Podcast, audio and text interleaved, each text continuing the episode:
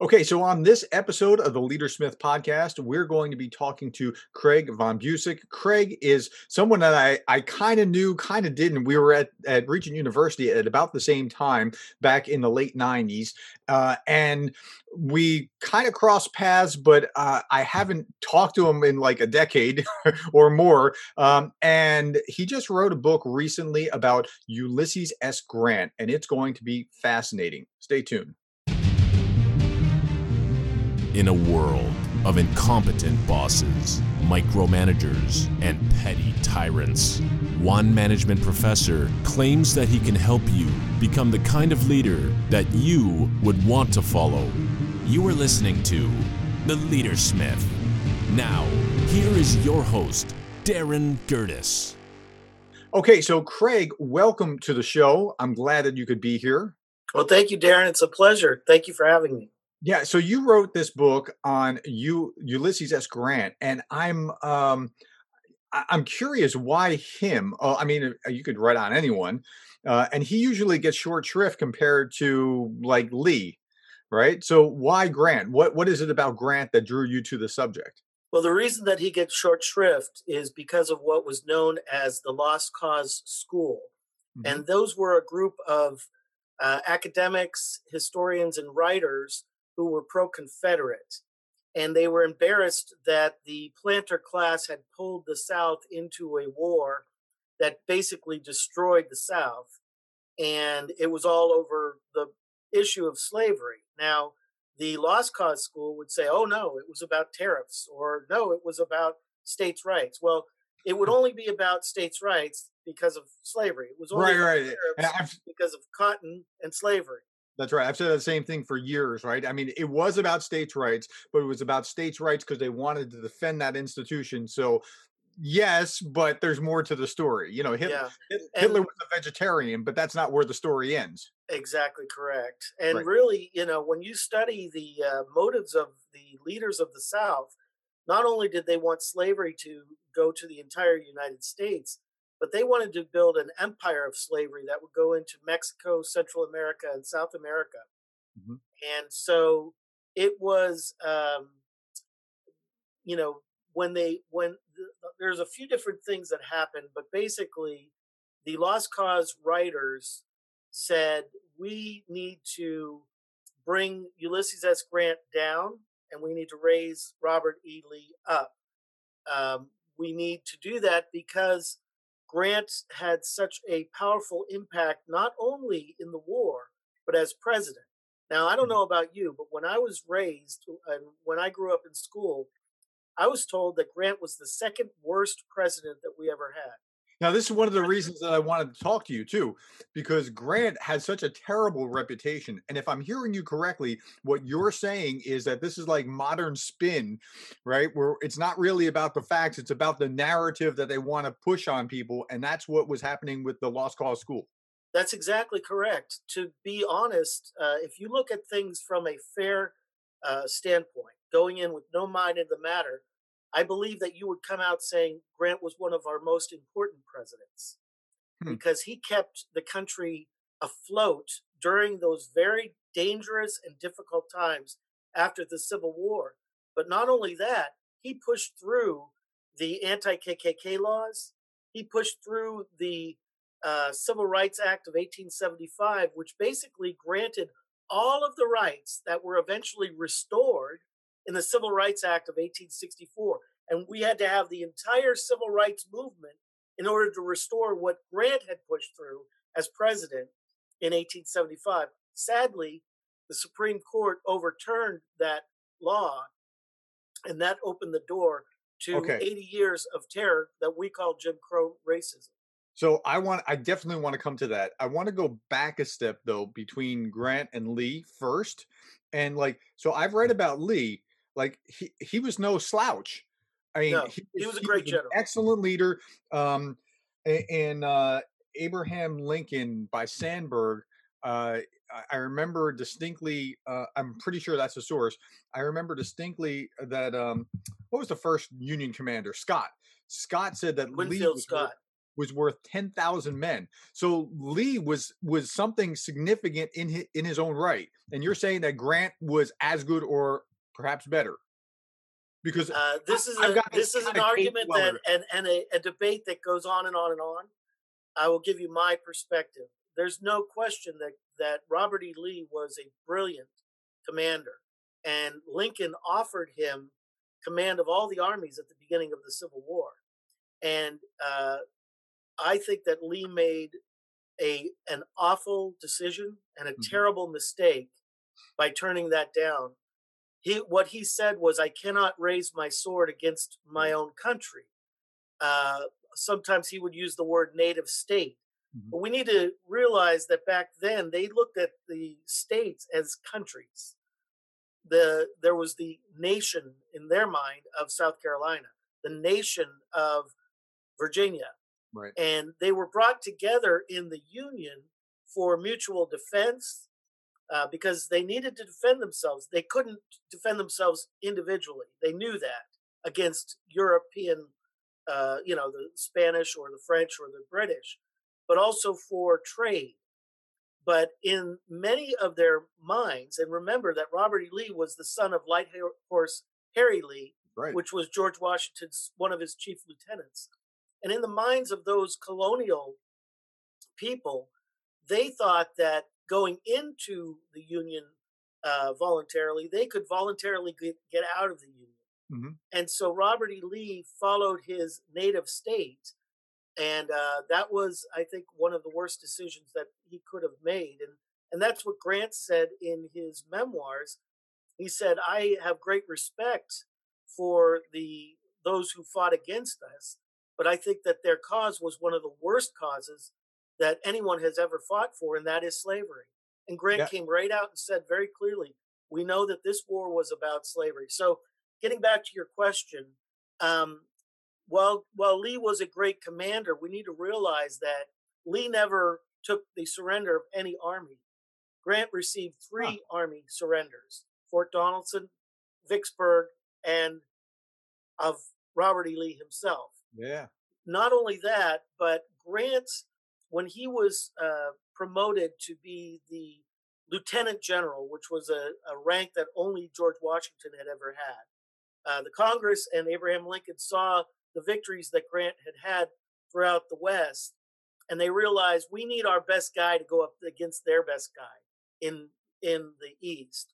Right. But he was not only the commander of the Army of the Potomac. Actually, George Meade remained the commander of the Army of the Potomac. Lee or Grant was over all of the armies, more than a million men. Mm-hmm. And so, what you know, people say, well, you know, Grant was a butcher and he just uh, won by pounding down right. the South.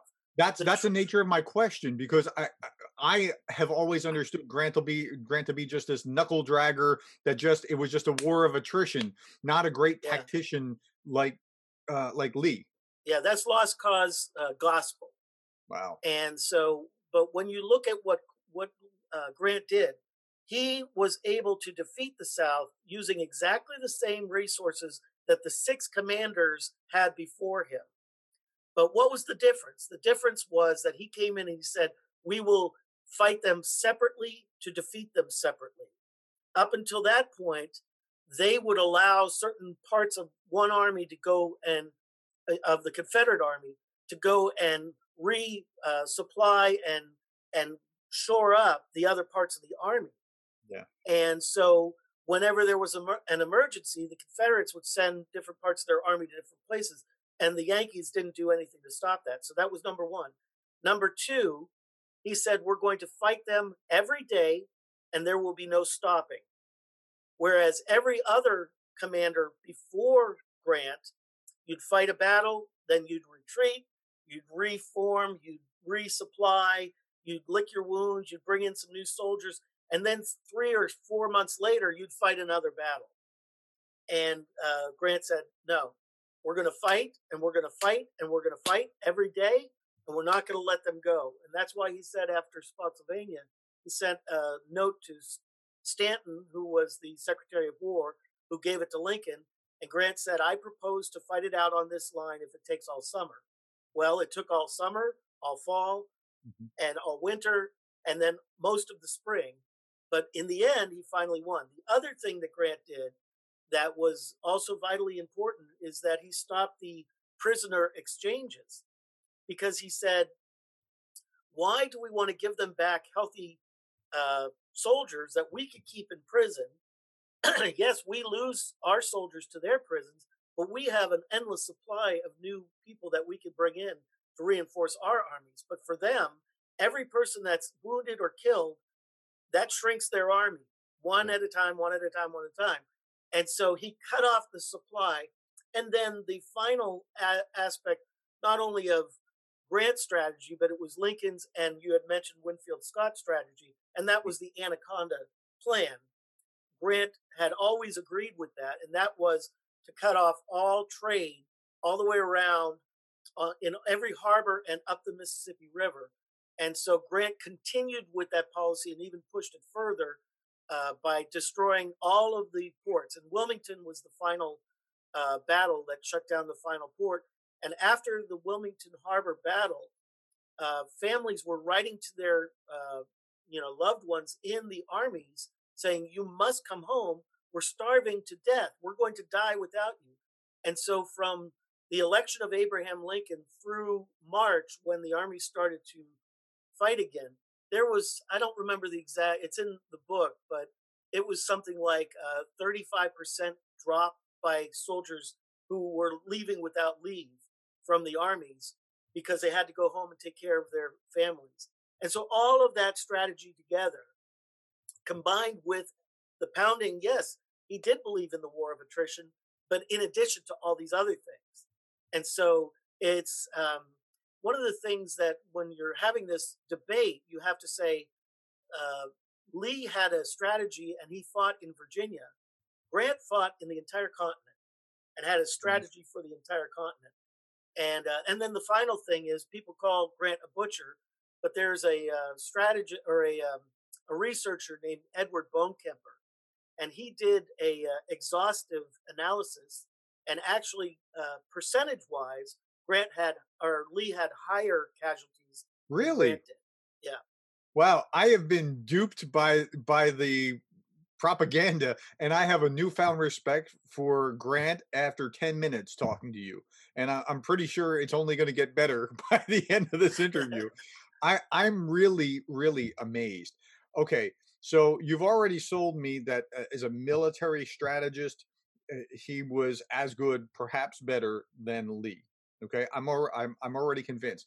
Tell me about him as a young man first, like because I've all I, I've also read about you know he was kind of lousy businessman and barely making ends meet, and then went back into the army and found his genius in the army. Is that propaganda or is that legit? It's a mixture, but it's more propaganda than legit. Okay, tell um, me about it. There are a couple things that are part of the propaganda that are also true. So they come out of a little bit of truth, but then they are twisted uh, to fit their narrative. And so the truth of the matter is that uh, Ulysses S. Grant was an alcoholic. Okay. Now they call him a drunk, and they said he was not much of a soldier. That's total falsehood. He was a hero in the Me- in the Mexican American War. Uh, he put his life on the line several times in a very heroic fashion. He was considered one of the best quartermasters in the entire army. And so he had been shipped out west after the Mexican War in the early 1850s to uh, be a quartermaster out there. And unfortunately, that was before there was the Transcontinental Railroad. Mm-hmm. And so he was not able to take his wife and his two small children with him. And the army pay was so low that um, he he felt hopeless. Uh, so he tried all kinds of different schemes it wasn't that he was not a smart businessman, although he wasn't, he was not a businessman. So that part of it is true. But mm-hmm. he worked hard. Okay. And he did come up with some good ideas. They just didn't work out. So, for example, he planted potatoes, but that year there was a huge thaw of the snow in the mountains and it flooded the potatoes, and that was the end of that. He invested in a in a restaurant in San Francisco, and the guy took the money and ran, and that was the end of that he invested in bringing ice down on a steamship from Alaska to San Francisco. And on the way, the steamship broke down and the ice melted, and that was the end of that. So when these schemes fell apart, he was depressed being away from his wife and he started to drink. And unfortunately, he was an alcoholic with the disease of alcoholism. When you start to bend your elbow, you don't stop. And so he was caught a couple of different times being drunk on duty. And his commander said, You have a choice of either, you know, resigning or being court martialed. And he couldn't imagine being court martialed. So he resigned. Hmm. He went back to San, uh, St. Louis, where his wife was from. And her father gave him several acres of land and a slave. So Grant actually owned a slave at one point. So did his wife. She owned several um, to work this land. He worked very diligently. He was actually quite smart as a farmer, but unfortunately, there was a one of the first Great Depressions, financial depressions that hit right, right when he was farming his land. So this this and was like 1830s or 40s, right? This was the 1850s, between 1853 okay. And the outbreak of the Civil War in 1861. And okay. so he, um, you know, it wasn't for lack of work. In fact, a lot of times you'll hear people describe Grant as being stoop shouldered. Well, the reason was that he worked on a farm and he was constantly, you know, bending over, constantly living, lifting heavy loads, and it caused a, a permanent change in his shoulders. It wasn't that he was a, wow. you know, a, a, person. It was because he worked so hard yeah, that this took place. But so, at any rate, after the farm went bad, he tried to do real estate, and the problem with that was that he was uh, he was called on to collect rents, and Grant had been through such difficulty himself. He had a hard time being tough with the with the people not paying their rent. So in that, it was more that he was a man of compassion and not a businessman, as you pointed out. Yeah. So in the end, he was uh, reduced to selling firewood in St. Louis, and finally, he and his wife said, "You know, uh, Grant's father owned a chain of leather goods stores throughout the Midwest, and he had constantly been asking Grant to come and work for him. And Grant finally said, I think, you know, like the prodigal son, we need to go back. But this was also uh, 1859, uh, just before the outbreak of the Civil War, when the slavery issue was just causing an explosion in America. Mm-hmm. Grant was at his lowest place financially. He could have sold that slave made a thousand dollars, which was a lot of money in 1859. Mm-hmm. Uh, but instead, he gave that slave his freedom. Wow! And I believe that that shows that something was going on inside of Grant's heart. He saw that this was a, and later he came right out and said, "I saw slavery as a growing cancer that was destroying our country," and mm-hmm. so I think he didn't want to be a part of it, and so he let that slave go free. He went up to Galena, Illinois, and he worked for his father's leather goods store. Uh, he was a good worker, you know, but his heart wasn't in it because I think his eye was recognizing there's a war coming and I need to be ready. And so he, it was difficult for him to get back into the army because a lot of the uh, people in power either they went to the South, uh, mm. a lot of the best generals went to the Confederacy, mm. or they said, well, Grant's a drunk. We don't want him and they convinced Governor Yates in Illinois not to bring him on. But Grant went in and volunteered to, well, he was hired to be a mustering officer, which is the lowest of the low. Wow. And yet he did it with diligence. He answered questions. And eventually, Governor Yates realized this is a quality person. He named him Colonel. Fremont saw that he was a very valuable soldier. And so he named him lieutenant or uh, brigadier general just about six months later, and the rest is history. Wow, that so that's amazing. And there's a parallel here that I see that uh, just because of where I've been as well. So my my uh, dissertation was on the leadership assumptions of the founding fathers. The founding fathers, as a as a group, were all terrible businessmen, but their genius in government is unbelievable. And right. I think this is kind of what's going on with Grant. His genius uh, in, in the military, in the battlefield, in that situation is unbelievable, but his his aptitude, not aptitude like he like he ran into a bunch of bad things, but that's just it just wasn't his thing. The founding fathers were all great as lawyers and politicians, but they Right. were terrible businessmen. And I think we're You're, seeing you're absolutely correct. And and one of the things that this book focuses on is uh, is the last two years of it, or not one of the things. The thing that this book focuses on is the last two years in Grant's life, and that all happens after he leaves the White House and he joins with his son, who had started an investment firm, firm on Wall Street. But they joined with a man named Ferdinand Ward, who ended up being a complete shyster and and was, was running a giant Ponzi scheme. right. And it became one of the biggest Wall Street disasters in American history. So again, Grant was not a businessman. Yeah. Um, and it caused pain for him earlier in his life, and then it caused pain again at the end. But what Grant did was he said, okay, I have run out of money, or he was basically bankrupt. He had $80 to his name. And um, so he didn't know how he was going to make money. But then, uh, not long after that, he was diagnosed with incurable throat cancer.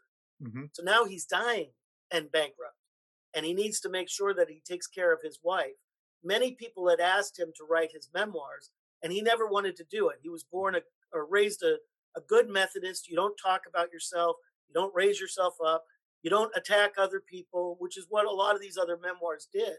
Mhm. But now this is the only way that he could make money. And so he ended up partnering with his good friend, Mark Twain, who was a publisher at that time, and spent the last year of his life writing his memoirs. He finished four days before he died.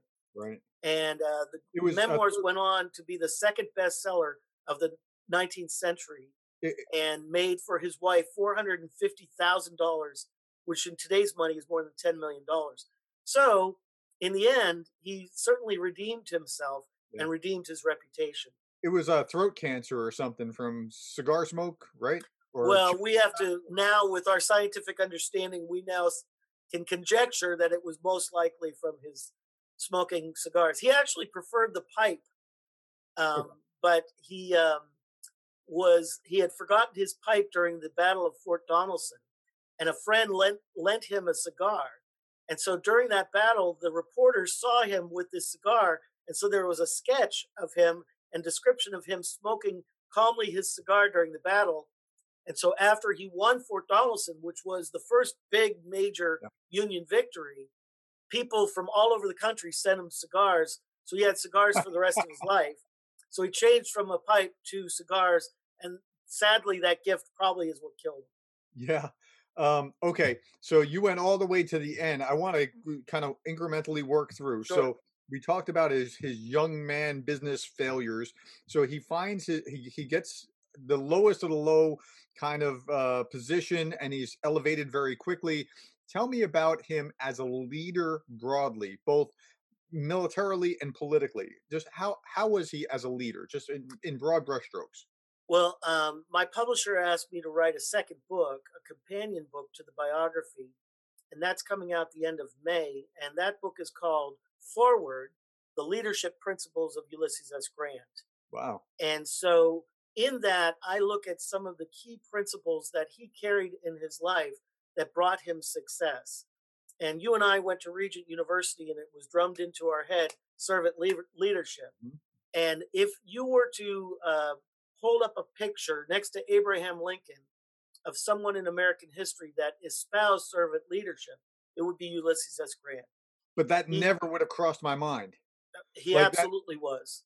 Yeah, tell me how, why, make explain that and and uh, give evidence for that claim. before Grant, um, the other uh, commanders of the uh, Army of the Potomac included people like Hooker, Joseph Hooker, and George uh, McClellan. Yeah. And, uh, you know, a couple other, uh, uh, Pope, General Pope. All of them were braggarts. Uh, McClellan, especially, but also Hooker, were unbelievably insubordinate to Abraham Lincoln and disrespectful to Abraham Lincoln.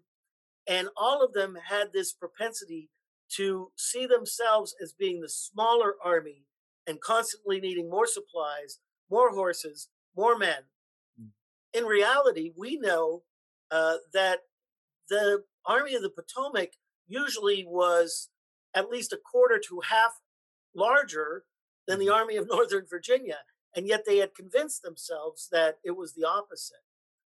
Ulysses S. Grant would send a list of requests. This started when he was out west, and he, uh, you know, as he started to move up the ladder after Fremont recognized his abilities.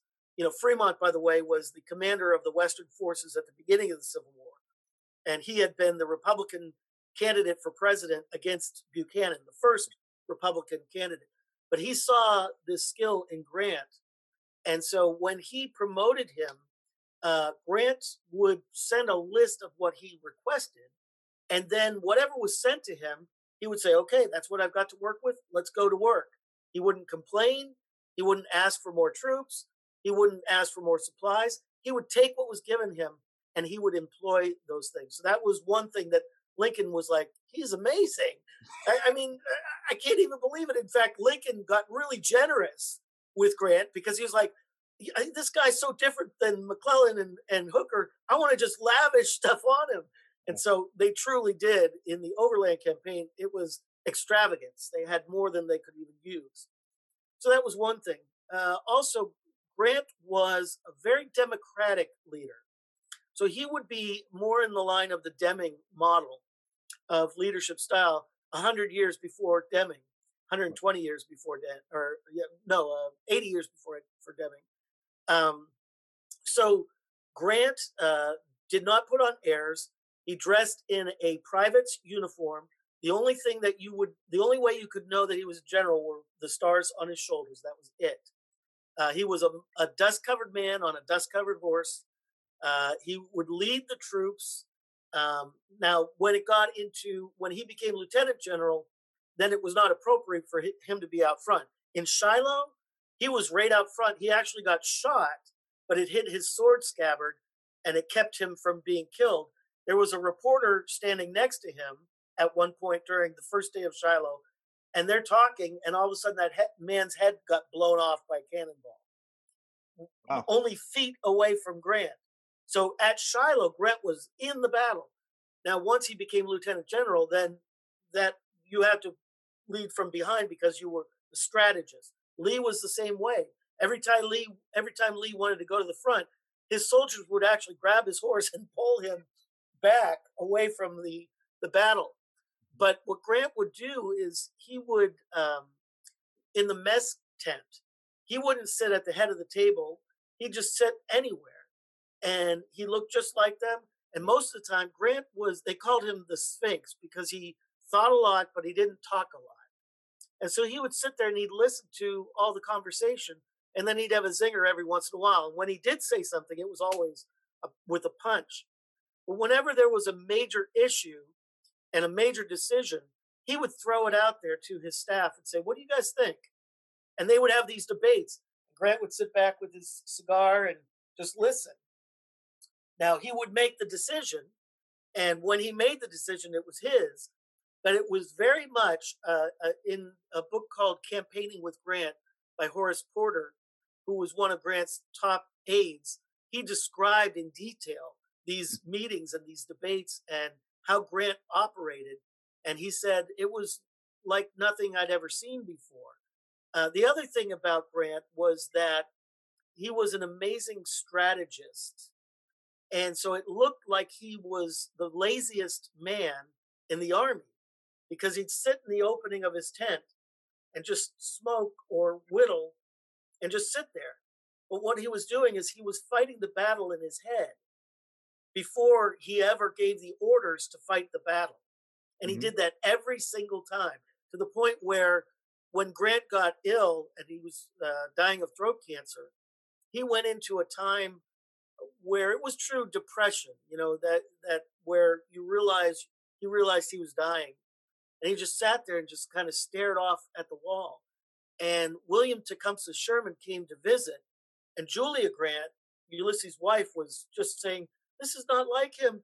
I, I don't understand. And Sherman said, Mark my words. This is exactly what he did during the war.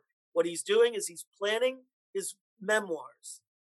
And he'll come out of it and he will win because that's Ulysses S. Grant.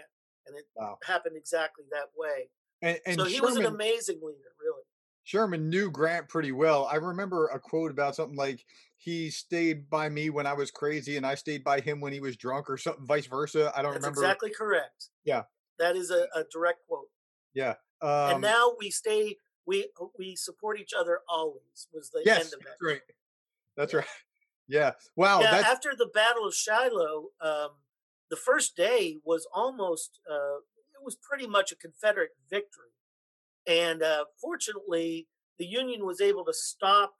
I think they pushed them back a mile and a half. Uh, the Confederates pushed the Union back a mile and a half, and almost to the Tennessee River. But Grant and the leaders were able to finally stop them there, and they knew that they were having uh, reinforcements that were coming from uh, General Buell. And so that night it was raining, and Grant went from to every commander and said, "As soon as it's light, we attack." And Sherman heard this and thought, "Are you out of your mind? we need to go across the river and retool and lick our wounds, and then figure out what we're going to do from there." So he's coming over to see Grant, and it's like 11 o'clock at night. Grant had actually tried to go into his headquarters, but they had made it into a hospital. They're cutting off arms and legs left and right. There's a stack of bloody limbs in the corner, and Grant did not like the sight of blood. Ironic, one of the greatest generals, and he got sick at the sight of blood. Now, not during a battle, but after a battle. Hmm. And uh, he couldn't stand blood, uh, so he always ate his meat almost like shoe leather. And so um, Grant uh, couldn't sleep in his headquarters, so he found this large pine tree, and it, it, was raining buckets.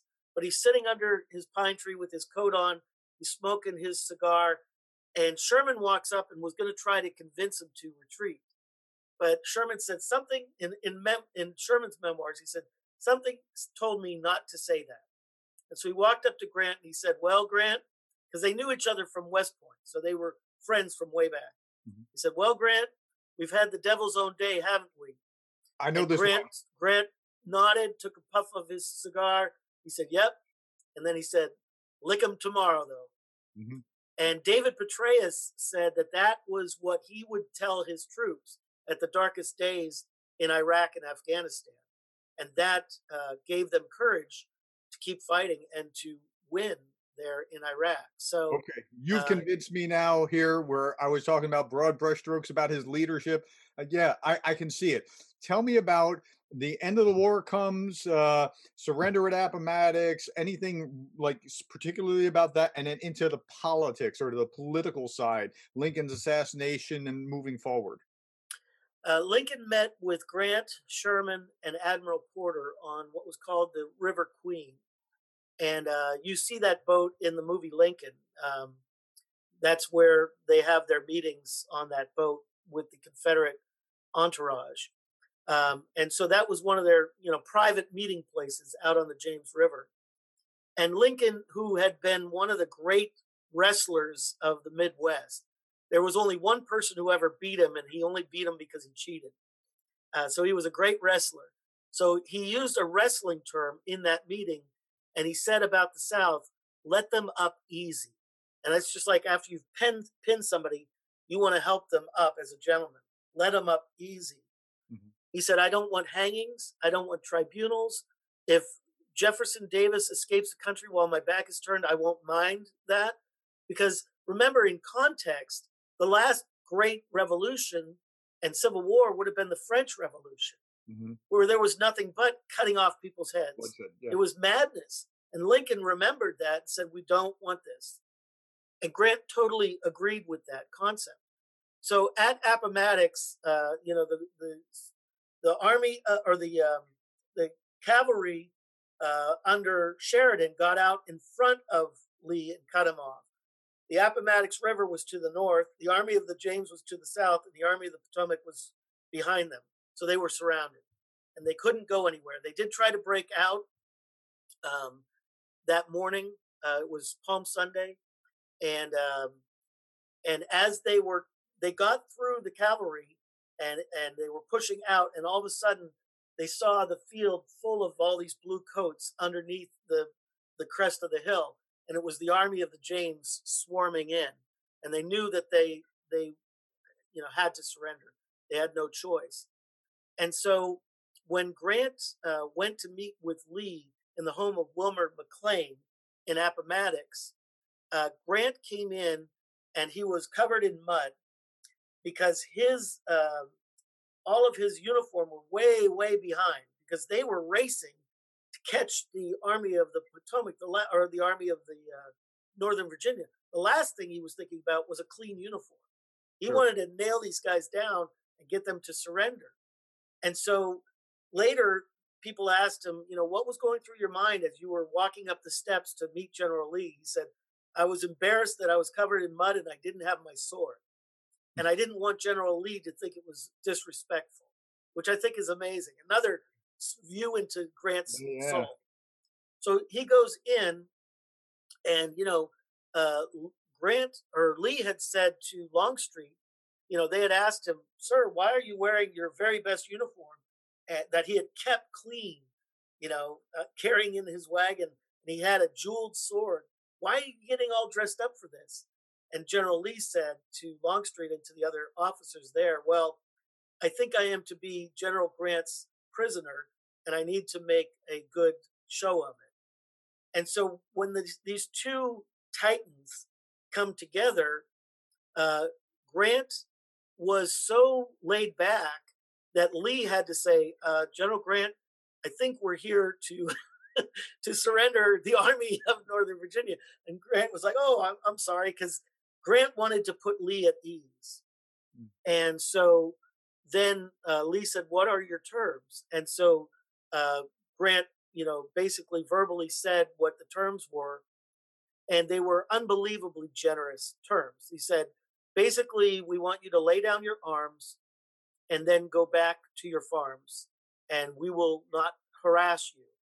So they brought a piece of paper. Lee said, That's great. Please put it to paper. So Grant wrote this down and he added a line that actually went beyond his authority as the a general. But Lincoln didn't say anything about it. And it ended up being one of the most important phrases in American history. And that is, he wrote, if the Confederate soldiers and officers will lay down their arms and go peaceably back to their farms and their homes, as long as they do not break the local laws or the laws of the government, they will not be harassed by the federal government. That was amnesty. Yeah. Now, that was tested. After Lincoln was assassinated, Johnson became president, Andrew Johnson. And Johnson was a Southerner. He was the governor of Tennessee, uh, who became vice president, then became president. And he wanted retribu- retribution. Okay. He said all to- these people broke away and they need to be punished. I want you to hold that thought, finish yeah. anything with the war and then have a clean cut and we'll talk about political side after that. Oh by the way i also want to add that for just for the record that general sheridan is my collateral kindred. He's my great great grandfather's brother oh my goodness. great great great grandfather. I don't remember exactly what it was. I'm not in his line but collateral kindred means he's just like i'm not his line but like related you're in the family. like his his father is also my line so for whatever that worked. Yeah. Well, I'll tell you what. Um, nothing here. I just want to put that out there. Sheridan was one of the greatest commanders we've ever had in American yeah, history. Yeah. He he doesn't he doesn't get a lot of play like everybody else, but as a cavalryman, holy cow! What yeah, I mean, he, okay, he, he, turned the tide. Yeah. And you know, Jeb Stuart Stuart was dead because of Sheridan. Yeah. You know, uh, Sheridan said to uh, Meade, "Let me loose," because Meade was trying to control him. He said, Let me loose and I will defeat the cavalry, which the Confederate cavalry had been just beating the Union cavalry every time. There was mm-hmm. only one time right before Gettysburg at Brandy Station where the Union won. The rest of the time, the, the Southerners won every time. And so Meade was all upset, you know, this usurper, and he goes to Grant saying, This Sheridan guy, he's this, and he's that. And he, and he said he could go and whip the cavalry. And Grant said, Did he really say that? Meade said, Yeah, he said that. And Grant said, Well, usually when he says something, he means it. So order him to go do it. And he did. And within just two weeks, Jeb Stuart was dead. Yep. And uh, if I have my facts right about the, you know, it was like essentially Grant and then Sherman and Sheridan in, in about that order as far as like who really, uh, you know, was successful on the union side. So absolutely correct. Okay. So this episode went overtime. Stay tuned. Come back again for part two in the next episode, and we'll hear about Grant as the president and what happened at the end of his life. Thanks for listening.